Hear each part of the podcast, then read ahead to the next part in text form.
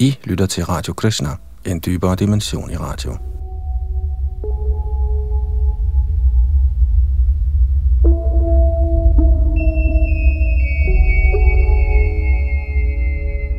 Urværksuniverset i kaos hedder en tekst af Sarabutta Das. Her oversat og oplæst af jeres studievært Yadunandan Das.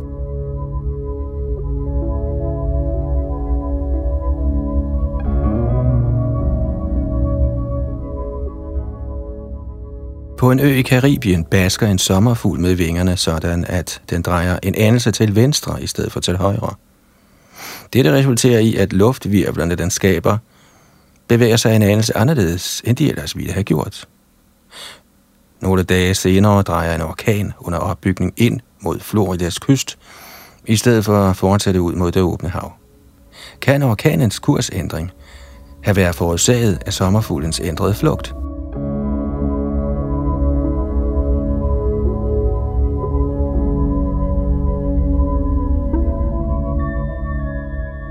Ifølge Edward N. Lawrence fra Massachusetts Institute of Technology er svaret ja. Computersimuleringer, som Lawrence har udført, antyder, at luftstrømninger i atmosfæren kan udvise egenskaben eksponentiel ustabilitet. På grund af denne egenskab kan ganske små ændringer i luftens bevægelser hurtigt forstærkes, indtil de har en betydelig indvirkning på vejret. Dette gør, siger Lawrence, at små værændringer er svære at forudberegne, fordi små og svært målelige ændringer kan resultere i omfattende effekter. Denne uforudsigelighed blev kaldt deterministisk kaos, fordi den opstår i systemer, der fra et matematisk synspunkt skulle være strengt deterministiske og forudsigelige. Ideen om deterministisk kaos giver mulighed for nye måder at anskue spørgsmålet – om Guds evne til at handle inden for rammerne af fysiske love.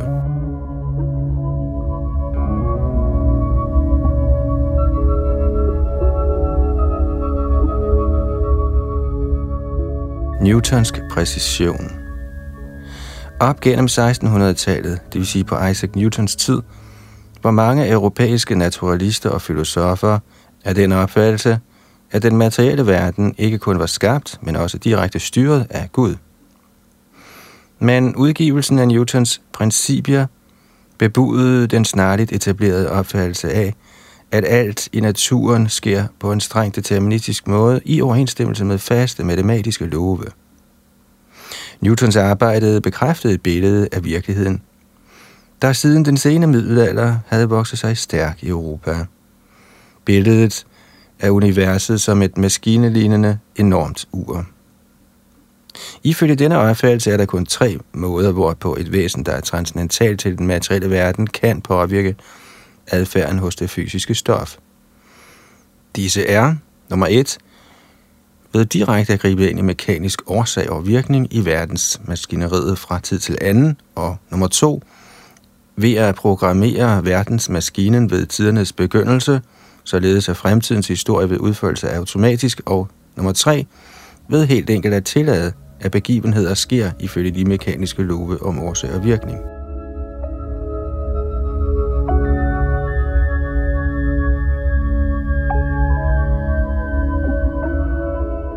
I tilfælde nummer 3 er faktorerne indgriben og forudprogrammering, begge fraværende, og det transcendentale væsens eneste rolle er at sørge for, at tingene fungerer efter lovene.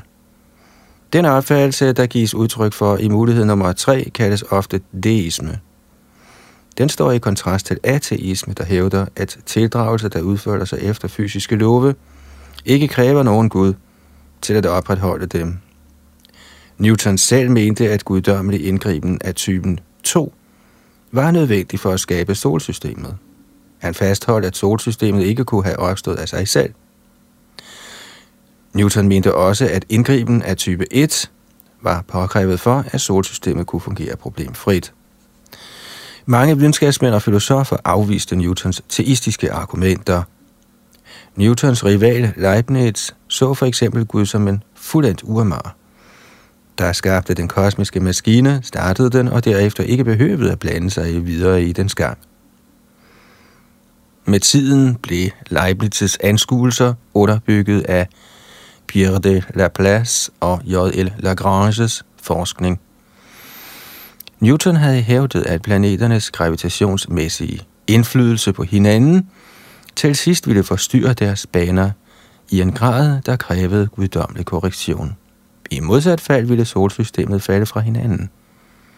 Men Laplace og Lagrange viste matematisk, at i en idealiseret newtonsk model af planetsystemet ville banerne afvige inden for faste grænser. Således ville solsystemets stabilitet bevares.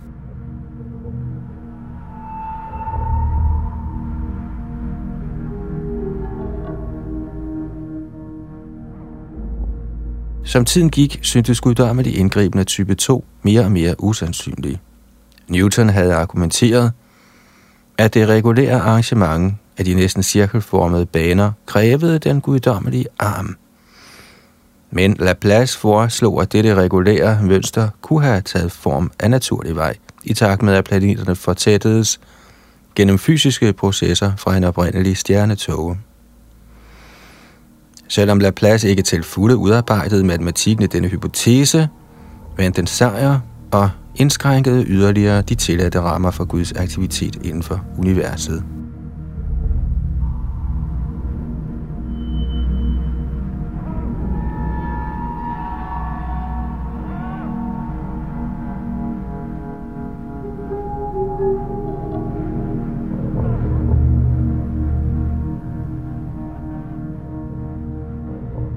Gud i den moderne videnskabsverden. På nuværende tidspunkt har folk, ligesom i fortiden, en masse meninger omkring forholdet mellem Gud og den materielle verden. Men mange teologer inden for traditionelle kristne sekter er tilbøjelige til at tilslutte sig en eller anden form for deisme, der siger, at Guds rolle i universet begrænser sig til at skabe og vedligeholde fysiklovene. Vi vil undersøge denne opfattelse via at stifte bekendtskab med John Polkinghorne – en tidligere professor i teoretisk fysik ved Universitetet i Cambridge. Pokinghorn, der er anglikansk præst og indtil for nylig præsident ved Cambridge, er en velformuleret talsmand for deisme. I Pokinghorns øjne er verden, citat, udtryk for viljen hos skaberen, subtil, tålmodig og tilfreds med at nå sine mål gennem den langsomme udførelse af de processer, der styres af naturlovene – som i deres regelmæssighed blot er blege genspejlinger hans varige trofasthed. Citat slut. Alt fungerer efter fysikkens love, men Gud opretholder disse love, og universet ville sandelig ophøre med at eksistere, hvis han ikke gjorde det. Alligevel tager Pokinghorn også religiøse oplevelser alvorligt og accepterer Gud som en, citat, overtalende, opretholdende, omdannende tilstedeværelse i det inderste af vort væsen, citat slut. Her støder man på en alvorlig selvmodsigelse i Pokinghorns anskuelser. Hvad betyder Pokinghorns udtalelse, at Gud handler som en omdannende tilstedeværelse i vort inderste væsen? Man kunne sige, at omdannelserne blot foregår i det indre, men hvis omdannelserne, der skyldes Guds tilstedeværelse, ikke i målelig grad påvirker vores ord og handlinger, på hvilken måde er de der virkelige og betydningsfulde? Samtidig med at han indrømmer, at Guds omdannende tilstedeværelse faktisk påvirker vores adfærd, siger Pokehorn også, at disse adfærdsændringer bestemmes af fysikkens love. Men hvis de styres af fysikkens love, på hvad måde skyldes de da en guddommelig tilstedeværelse?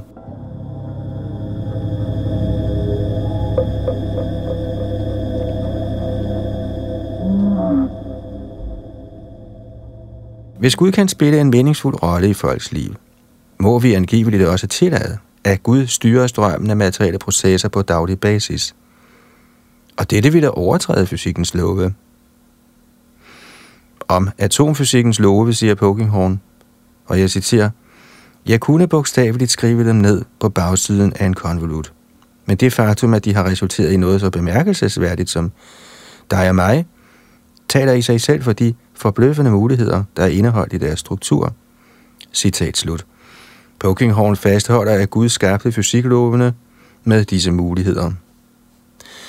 Hvis vi antager, at dette er sandt, kunne man formode, at Gud også udstyrede disse love med potentiale til at udvikle menneskehjerner, der var programmeret til at fremkalde religiøse oplevelser – Man kunne da sige, at den i gåseøjne omdannende tilstedeværelse i dybet af vort indre, er en nerveproces fastsat af Gud, da han først angav termerne for fysikkens differentiale ligninger. Men er det meningsfuldt at tilskrive Gud sådanne fysisk fremkaldte religiøse oplevelser? Hvis samspillet mellem ladede partikler og elektromagnetiske felter er nok til at frembringe alle disse manifestationer, hvorfor så overhovedet ulejlige sig med at bringe Gud ind i billedet? Det virker lettere og mere plausibelt at tilslutte sig den ateistiske anskuelse. Religiøse oplevelser er kun endnu et naturligt resultat af de love, der ligger til grund for naturen, og forestillinger om Gud, selvom de bliver fremkaldt af naturen, er falske.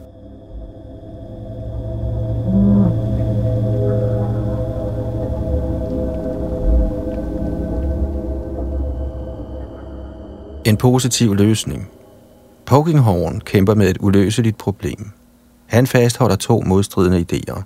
For det første, at materielle begivenheder udfører sig efter deterministiske fysiske love, og to, at det transcendentalt højeste væsen handler i verden. Det er simpelthen umuligt, at begge disse idéer er korrekte. Råden til denne knibe er overbevisningen om, at fysikkens love er deterministiske. Denne overbevisning opstod på Newtons tid og fortsætter den dag i dag. Selvfølgelig er kvanteteorien berømt for at indføre et element af indeterminisme i fysikken, men som Pokinghorn pointerer, tillader denne indeterminisme intet samspil mellem ikke-fysiske størrelser og levende organismer. Så problemet ligger stadig i den determinisme, der synes uløseligt forbundet med klassisk fysik.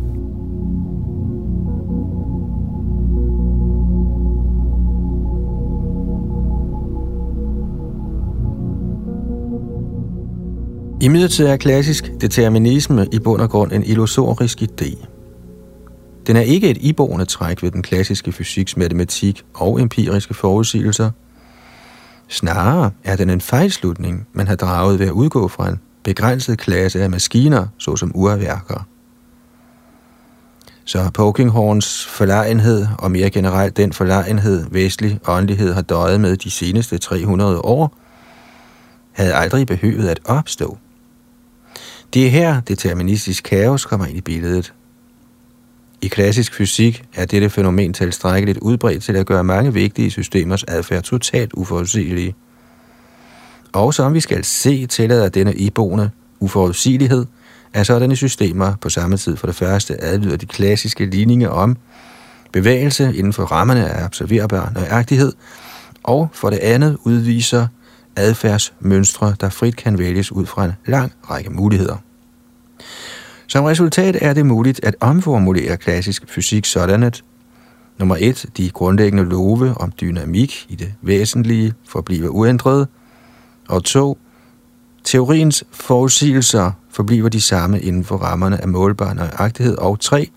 Teorien har et element af indeterminisme, der tillader omfattende kontrol over begivenhedernes gang. I denne form er teorien ikke i strid med den idé, at fænomenverdenen styres direkte af et transcendentalt væsen.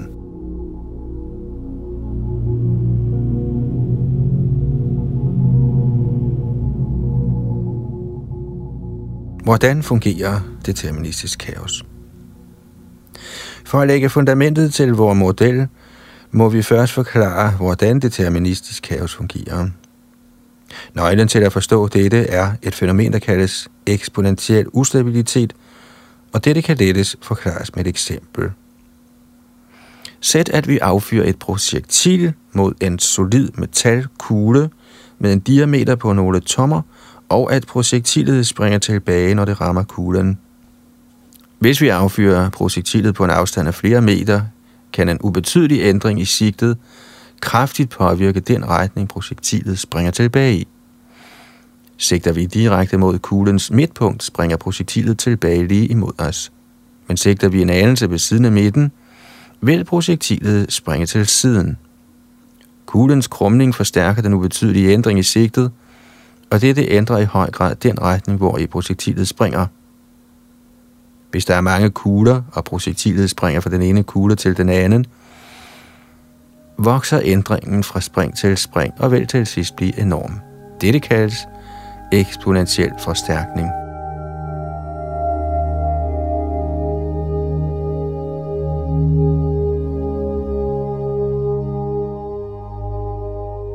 I figur 1 og 2, som I altså ikke kan se her i radioen, viser Saraputta, hvordan sådan forstærkning kan fremkalde forud planlagte mønstre i almindelig stof. I disse illustrationer udgår vi fra en simpel todimensionel model af en luftart. Luftartens molekyler repræsenteres af runde skiver med ens masse, der elastisk støder sammen med hinanden, og med faste vægge i det kvadratiske kammer, der omgiver dem. Det er intuitivt let at se, hvorfor dette system skulle udvise eksponentiel ustabilitet. Hvis to skiver er ved at kollidere, vil den ene skibes krumling forstærke til den lille ændring i retningen hos den anden, ligesom vi så med projektilet, der springer tilbage fra kuglen. Efter n sammenstød vil denne forstærkning stige til n-potens. På denne måde kan selv små ændringer i retningen hurtigt forårsage store effekter. For at se, hvad der vil ske, kan vi forestille os igen figur 1, som I altså lige må prøve at forestille jer ud fra beskrivelsen. De fire delbilleder viser systemet af springende skiver ved fire på hinanden følgende tidspunkter. I hvert enkelt delbillede synes skivernes placering at være tilfældig, som man ville forvente af molekyler i en luftart. I figur 2 starter vi indledningsvis med en opstilling, der ligner den i figur 1. Men den er en anelse anderledes. Retningen skiberne bevæger sig i, er blevet systematisk drejet i vinkler på mindre end en milliondel af en grad. Det vil sige, at de er for små til at kunne måles gennem observation. Som resultat er skivernes arrangement i delbilledet C betydeligt anderledes end i figur 1, og i delbilledet D har skiverne placeret sig i et ordnet mønster, vi ikke ville forvente at se i systemer af tilfældigt kolliderende genstande.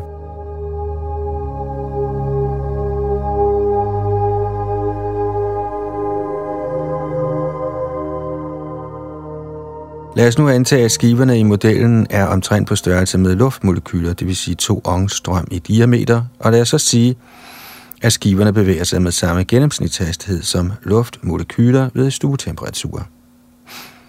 Der ville den tid, der samlet går i de fire delbilleder i figur 1 og 2, være 2,75 gange 10 til 11 sekunder. Ud fra dette kan vi se, at ved passende ganske små ændringer i skivernes bevægelse kan planlagt organiseret mønstre vise sig i dette system.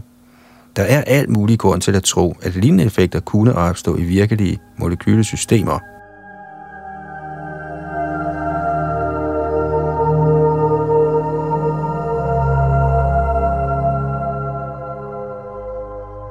Nøglen til eksponentiel forstærkning i vores eksempel er den ulineære bevægelse, der forårsages af skivernes krumning.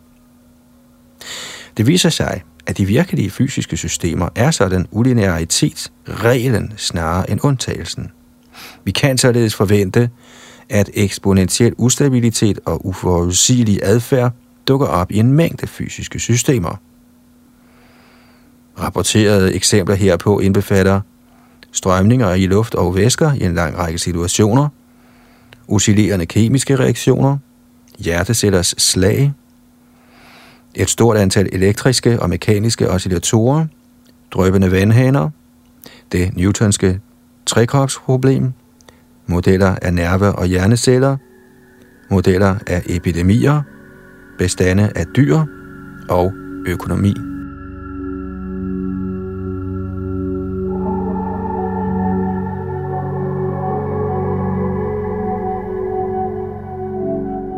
Det umanifesterede og det umålelige. Deterministisk kaos gør lovene i den klassiske fysik fleksible i stedet for faste og deterministiske. Så uden at producere målelige afvielser fra disse love, kunne en uendelig intelligens med direkte kontrol over det fysiske stof på et mikroskopisk niveau frit styre begivenhedernes gang. Vi kan omtale dette mikroskopiske niveau som det umanifesterede, da det involverer fænomener, vi ikke direkte kan opfatte eller måle. I de klassiske modeller, vi behandler her, udgøres det umanifesterede domæne af umåleligt små ændringer i partiklers position og hastighed. I andre fysiske modeller, herunder kvantemekaniske systemer, kan man også tale om et umanifesteret niveau, der bevirker ganske små ændringer i systemets tilstand. Vores forslag til ændringer i fysiklovene er helt enkelt dette. På det manifesterede eller målelige niveau forbliver lovene, som de er. Men på det umanifesterede eller umålelige niveau tillades intelligent styrede ændringer.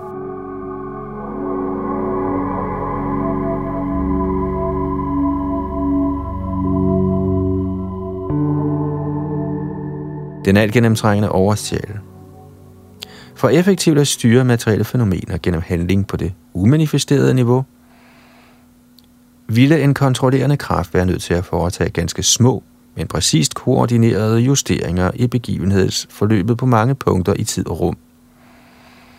De traditionelle opfattelser af Gud, man finder i kulturer verden over, synes at tillade sådan koordineret styring. En af menneskets uopslidelige idéer er, at Gud eller et eller andet aspekt af Gud er til stede overalt i verdensrummet og kan se og handle overalt på én gang. Pokinghorn slår til lyd for en modificeret udgave af denne idé. Ifølge Pokinghorn indtræffer fysiske vekselvirkninger på samme måde overalt, på grund af Guds, som man kalder det, varige trofasthed. Det betyder, at han handler overalt for at opretholde fysikkens love. Selvfølgelig kunne man argumentere, at hvis Gud faktisk opretholder fysikkens love, hvorfor så ikke helt enkelt acceptere regelmæssigheden af fysisk adfærd som axiomatisk? Så ville det ikke være nødvendigt at indføre et endnu større mysterium i form af Gud for at forklare det. Ikke desto mindre afspejler Pokémon traditionelle idéer ved at foreslå, at ikke engang et enkelt elektron bevæger sig uden Guds vilje.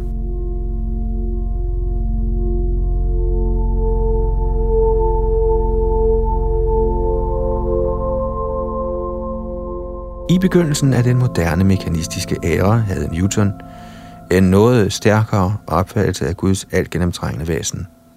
Han anså det absolute tid og rum for Guds sanseapparat, hvor igennem Gud kunne opfatte alle fænomener, opretholde fysiklovene og også modificere begivenhedsforløb efter sit eget ønske.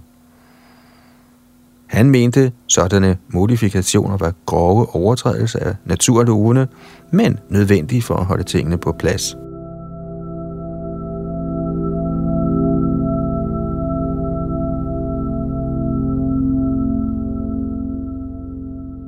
Den kristne tænker Augustinen, der var litterært aktiv i det 4. århundrede, beskrev Gud på denne måde. Citat. Gud fylder alting i en sådan grad, at han ikke er en af verdens kvaliteter, men selve verdens skabende væsen, der styrer verden uden at arbejde og opretholder den uden anstrengelse. Uindskrænket er han i sig selv til fulde til stede over alt. Citat slut. Her kunne udtrykkene uden arbejde og uden anstrengelse opfattes som om Gud kun opretholder et fuldstændigt selvstyrende verdenssystem. Men Augustin skrev dette i en præmekanistisk æra, hvilket lader formode, at han med disse vendinger henviste til Guds evne til personlige at styre begivenheder hvert øjeblik. I Indiens vediske litteratur finder vi et yderligere indblik i denne pointe. Bhagavad Gita forklarer, at alle materielle fænomener er skabt, vedligeholdt og tilindegjort af en enkelt del af Krishna, den transcendentale højeste person. Denne del, eller Angs, er kendt som oversælen eller Paramatma, og bliver beskrevet i Bhagavad Gita's 13. kapitel. Der finder man udtalelsen, at oversælen for det første er hinsides materiel årsag og virkning, for det andet har transcendentale sanser til at opfatte og handle alle steder i tid og rum, men har ingen materielle sanser. For det tredje er den materielle naturs herre, men alligevel hinsides denne. For det fjerde er til stede indeni og uden for alle levende væsener. Og for det femte er en, selvom han forekommer at være delt.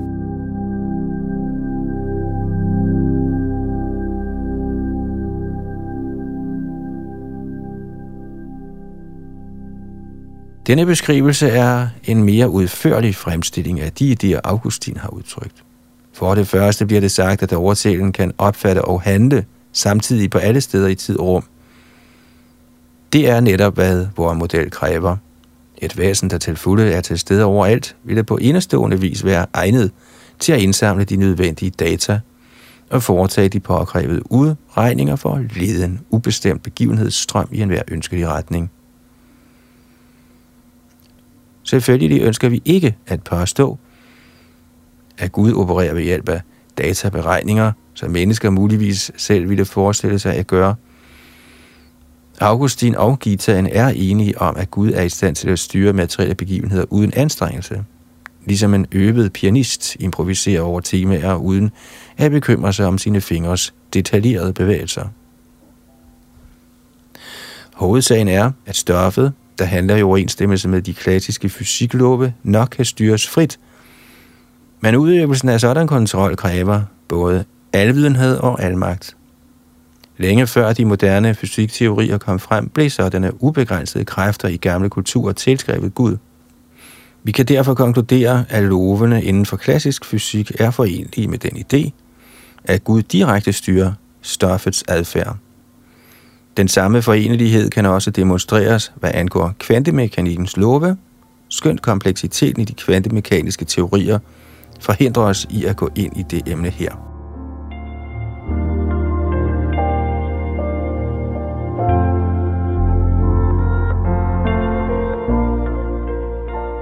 Selvfølgelig er det ikke blevet vist, at alle begivenheder i naturen faktisk stemmer med de kendte fysiklove, selvom mange videnskabsmænd går ud fra, at det må forholde sig således, eller at det vil forholde sig således, så snart nogle endelige små tilføjelser til lovene bliver lavet.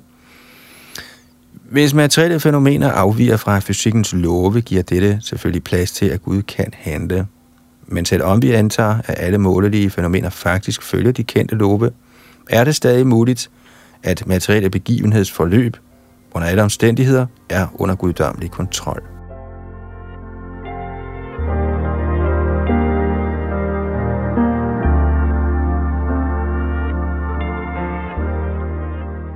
sagde Sada Buddhadas i sit essay Urværksuniverset i kaos, oversat og oplæst af Yadunandan Das, der også styrer teknik.